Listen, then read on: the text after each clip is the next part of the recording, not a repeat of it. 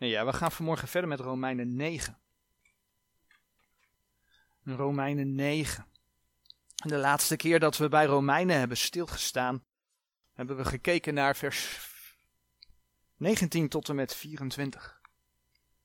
En in die versen ging het om de macht van de pottenbakker. Ging het over vaten ter onere en vaten ter ere. Ging het over vaten des torens en vaten der barmhartigheid. Nu hebben we gezien dat de Heere ook in dat gedeelte laat zien dat hij niet zomaar vaten ter onere of vaten ter ere maakt. Dat hij niet zomaar vaten des torens en vaten der barmhartigheid maakt. Gods woord laat namelijk zien, en de tekst die daar met name van belang bij was, was 2 Timotheus 2, vers 20 en 21. Gods woord laat zien dat die vaten ook een wil hebben. Die vaten hebben een wil en om die wil werkt de Heere God niet heen.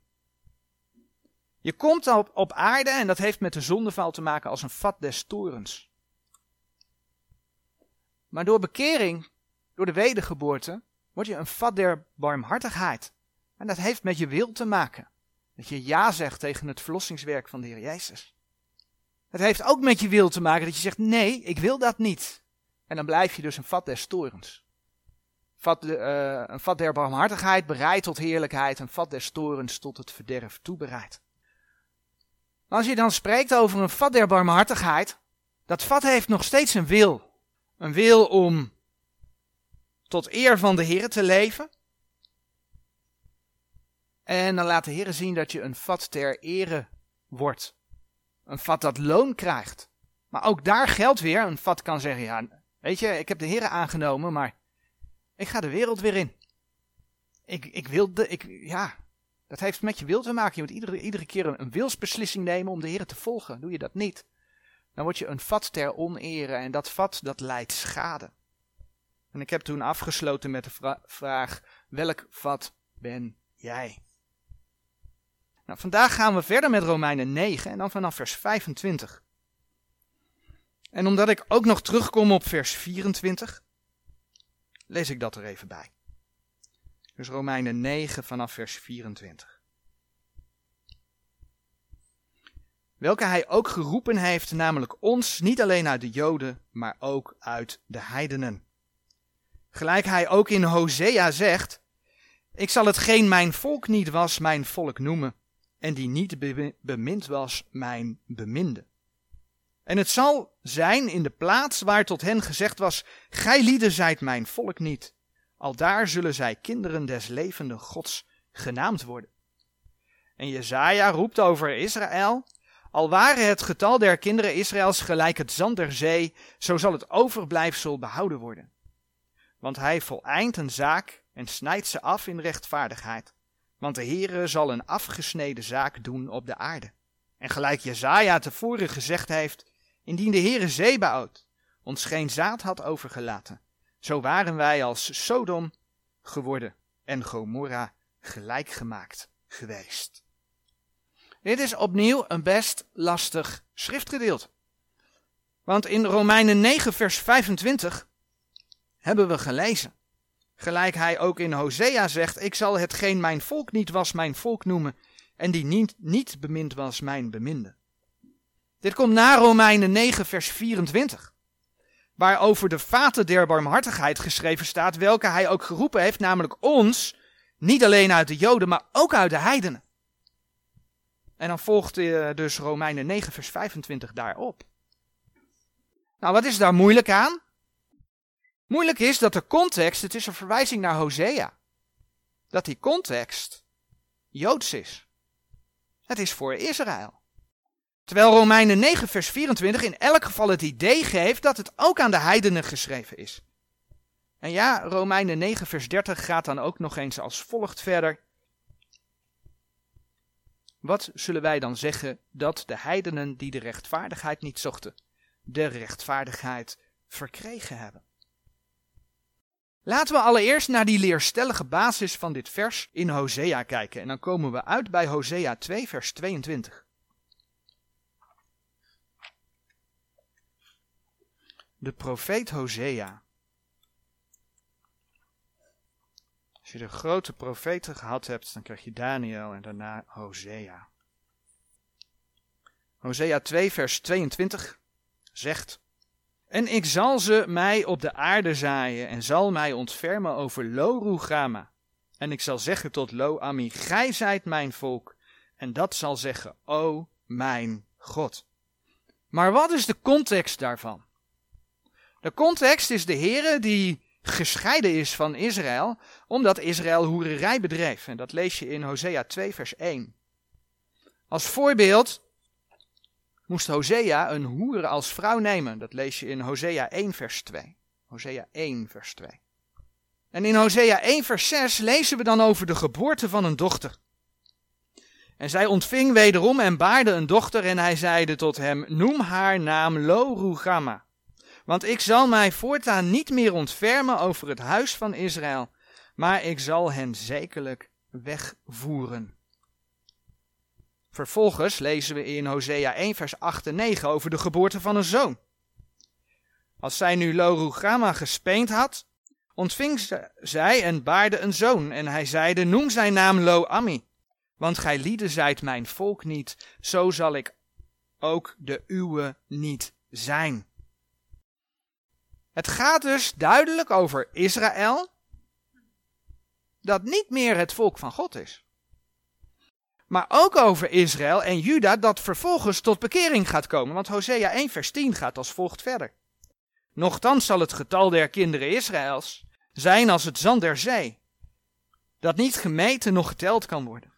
En het zal geschieden dat ter plaatse waar tot hen gezegd zal zijn, gij lieden zijt mijn volk niet, tot hen gezegd zal worden, gij zijt kinderen des levenden Gods. Dus Israël gaat tot bekering komen. Zij zullen niet meer Lo Ami en Lo Rugama zijn, maar Ami en Rugama. Kijk maar in Hosea 1 vers 12. Nou, in Hosea 2 lees je hetzelfde. Israël dat niet meer gehuwd is, Hosea 2 vers 1, zal zich bekeren en zal opnieuw huwen met de Heer. Hosea 2 vers 15, Hosea 2 vers 18, Hosea 2 vers 19. En dan zegt dus Hosea 2 vers 22, en ik zal ze mij op de aarde zaaien en zal mij ontfermen over Lo en ik zal zeggen tot Lo Ami, gij zijt mijn volk, en dat zal zeggen, o mijn God. Daar is niets voor de gemeente bij. Dat is voor Israël. Dat zijn beloften voor Israël. Maar als Paulus die belofte aanhaalt in Romeinen 9, dan kun je dat ook gewoon letterlijk lezen als zijnde voor Israël. Weliswaar zegt Romeinen 9 vers 24. Welke hij ook geroepen heeft, namelijk ons, niet alleen uit de Joden, maar ook uit de heidenen. Maar dan behandelt hij dus in Romeinen 9 vers 25 tot en met 29 eerst Israël. En dan komen de heidenen in Romeinen 9 vers 30 aan de beurt. En laten we wel zijn, Romeinen 9 vers 27. Zeg toch. En Jezaja roept over Israël. Eigenlijk bewijst dat vers dat het inderdaad in de eerste plaats over Israël gaat. Maar het vreemde is dat Hosea schrijft over Israëls ontrouw. De profeet Hosea schrijft over Israëls ontrouw. Dat gaat tot in de grote verdrukking. Dat gaat tot in de, uh, de tijd van Israëls herstel en dat zal zijn in het duizendjarig vrederijk. En dan komt hij terwijl Paulus schrijft over de gemeentetijd. Want Paulus heeft het niet over de toekomst. Maar hij heeft het over Joden en heidenen die nu geroepen zijn. Vers 24. En dan gaan we zien dat Paulus eigenlijk een geestelijke toepassing maakt van de letterlijke belofte voor Israël. Toen we bij Romeinen 9 vers 6 stilstonden, waar geschreven staat. Want die zijn niet allen Israël die uit Israël zijn. Zagen we dat omdat de Heer gescheiden is van het huidige Israël? Alleen zij die uit Israël de Heer Jezus hebben aangenomen, het Israël Gods genoemd worden. En we hebben toen onder andere gekeken naar Gelaten 6 vers 16. Maar ja, dat is van Israël een betrekkelijk klein gedeelte. En wat dus letterlijk fysiek geldt in de grote verdrukking, dat een klein deel van het volk Israël overblijft. De Bijbel spreekt altijd over een overblijfsel. Er blijft een klein deel over. Dat dat geheel tot bekering gaat komen, dat geldt in deze tijd nu al geestelijk voor Israël. Er is een klein deel uit het volk van God, dat nu dus eigenlijk geen volk van God is. Ik weet dat ik daar heel wat mee uitspreek, maar het zijn gewoon Gods woorden. Er is een klein deel van dat in deze tijd al de Heer Jezus leert kennen. En dus het Israël Gods is, daardoor behouden is. Zij zijn Gods volk in deze tijd, zijn beminde, Romeinen 9 vers 25. En daarover zegt dan Romeinen 9 vers 26. En het zal zijn in de plaats waar tot hen gezegd was, gij lieden zijt mijn volk niet, als daar zullen zij kinderen des levenden Gods genaamd worden. Door de wedergeboorte zijn zij kinderen des levenden Gods. Dat blijkt ook uit een gedeelte wat we heel vaak op onszelf betrekken. En geestelijk gezien kan dat ook. Maar de letterlijke, leerstellige betekenis van die versen gaan over Israël. En dat is het vers Johannes 1, vers 12. Maar zoveel hem aangenomen hebben, die heeft hij macht gegeven kinderen gods te worden, namelijk die in zijn naam geloven. Nou, we worden kinderen gods door in de naam van de Heer Jezus te geloven. Door wat hij voor ons gedaan heeft. Het geldt geestelijk voor ons. Maar kijk naar de context van Johannes 1, vers 12. Dan weet je voor wie dat eigenlijk geschreven is. Johannes 1, vers, 12, vers 11.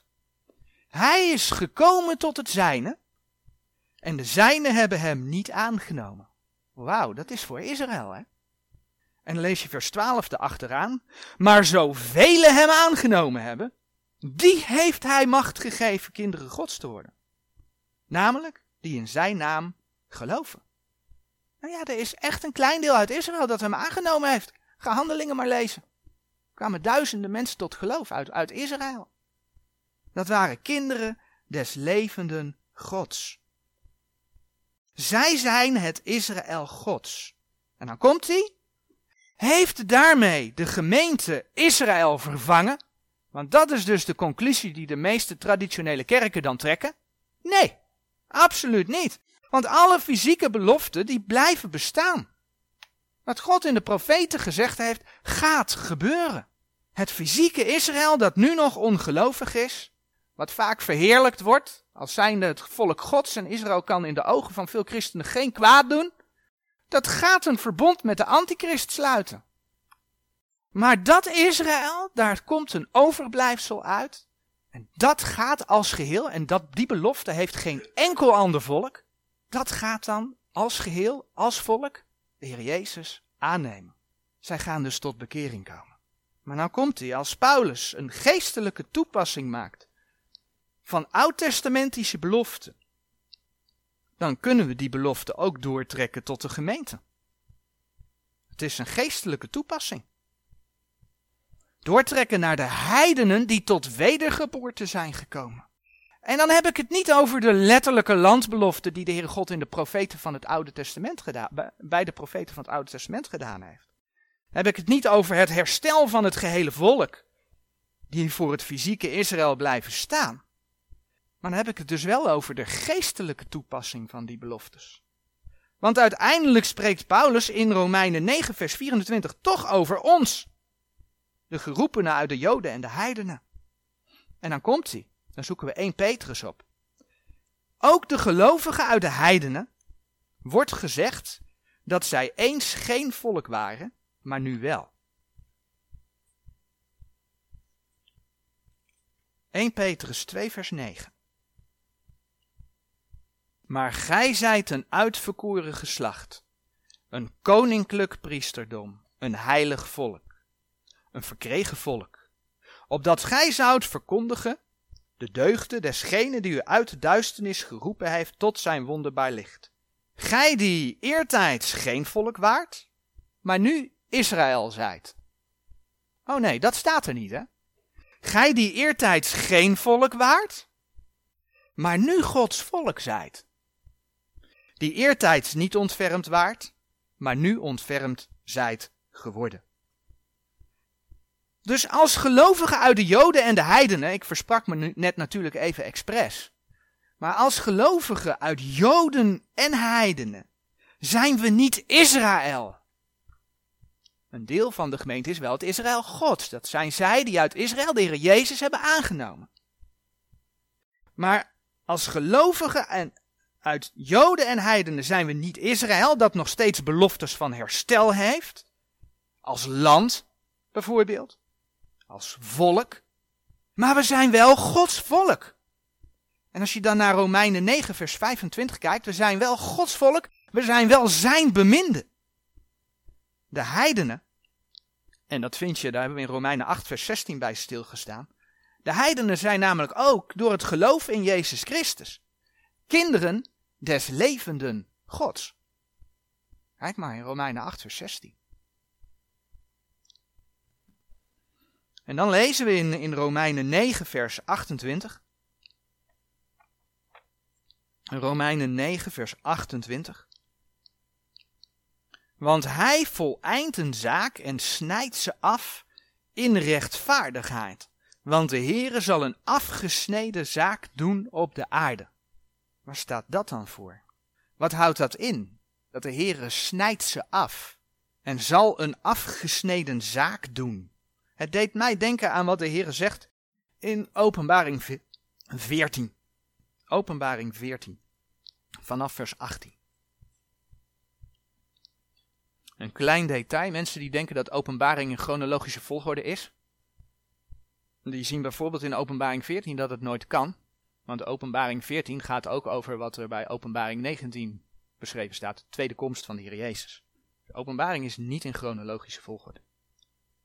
Maar laten we lezen, we hadden het over die afgesneden zaak. De Heere snijdt ze af. Openbaring 14 vanaf vers 18.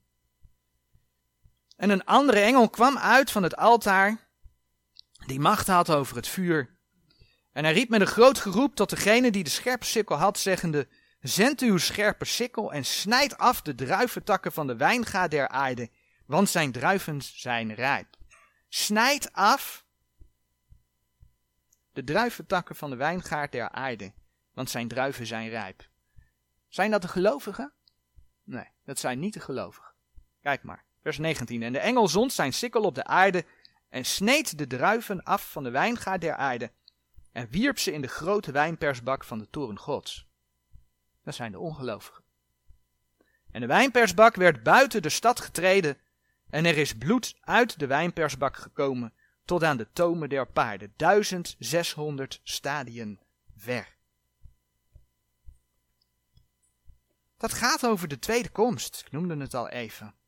Wanneer de Heer afrekent met zijn vijanden, dat vind je ook in openbaring 19 vers, uh, geschreven, vers 15 tot en met 18. Er komt een moment dat de Heer gaat ingrijpen. De hele wereld staat op zijn kop. Maar er komt een moment dat de Heer gaat ingrijpen. En of we dan hebben over de opname van de gemeente, hè, waarna die 70ste jaarweek en de grote verdrukking zich over de aarde gaan ontvouwen. Of dat we het hebben over zijn tweede komst aan het eind van die periode. Het eindigt erin dat God de druiven, en dat zijn dus niet de gelovigen, maar de ongelovigen, afsnijdt en in de wijnpersbak van de toren van God werpt. Dat gaat gebeuren.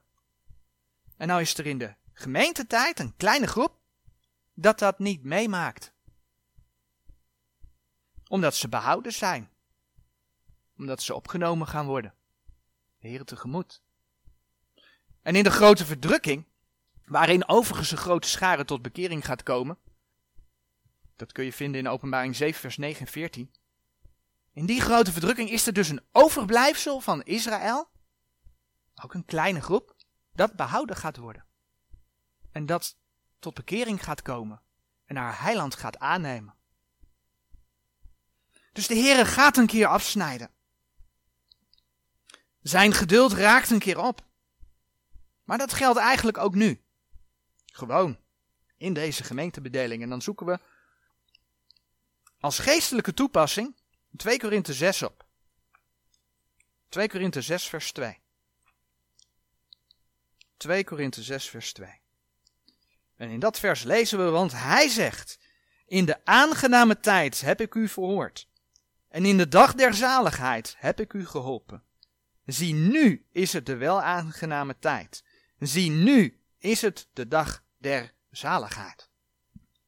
wanneer je het evangelie nog niet aangenomen hebt en het hoort, dan is dat het moment om de Heer aan te nemen. Dat is jouw dag der zaligheid. Dus als er iemand is die dat nog niet gedaan heeft, nu is het er wel aangename tijd. De Bijbel heeft heel duidelijk die woordjes nu erbij staan. Vaak wachten mensen. Maar het punt is dat je niet weet hoe lang je leven hier op aarde duurt. Je weet niet of je de avond haalt. En op, de, op een gegeven moment kan de Heer zeggen: En nu heb je genoeg kansen gehad. En bedenk dan even dat we bij de farao uit Egypte hebben stilgestaan. En die farao kreeg maar twee kansen.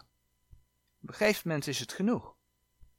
En daarom spreekt de schrift over: Zie, nu is het de wel aangename tijd. Ga op de uitnodiging van de Heer in en geef je leven aan Hem. En dan lezen we nog in Romeinen 9, vers 29. En gelijk Jezaja tevoren gezegd heeft, indien de Heere Zebaoot ons geen zaad had overgelaten, zo waren wij als Sodom geworden en Gomorra gelijk gemaakt geweest. De Heere Zebaoot, als je Jezaja 1 vers 9 opzoekt, is de Heere der Heerscharen. De Heere der Heerscharen uit het Oude Testament. En we weten wat er in Sodom en Gomorra gebeurd is. Abraham bad om Sodom te sparen. Uiteindelijk, als er tien rechtvaardigen zou, zouden zijn, dat kun je vinden in Genesis 18, vers 32. Maar blijkbaar waren er geen tien rechtvaardigen in Sodom en de Heere keerde Sodom en Gomorra om. Maar eerst haalde hij Lot er weg. Nou, het volk Israël is er nog steeds. Blijkbaar zijn er nog steeds die behoren tot het Israël Gods. Maar voor de heidenen en de gemeente geldt hetzelfde.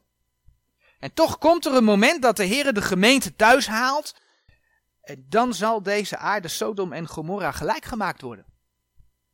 Jeruzalem zal zelfs, openbaring 11 vers 8, geestelijk Sodom genoemd worden. Bedenk hoe het hier nu al is, terwijl de gemeente nog aanwezig is. Laat staan als de gemeente straks opgenomen is, weg is. Maar vergeet niet dat Israëls beloften blijven staan. Het overblijfsel zal uiteindelijk de Heere aannemen. Amen.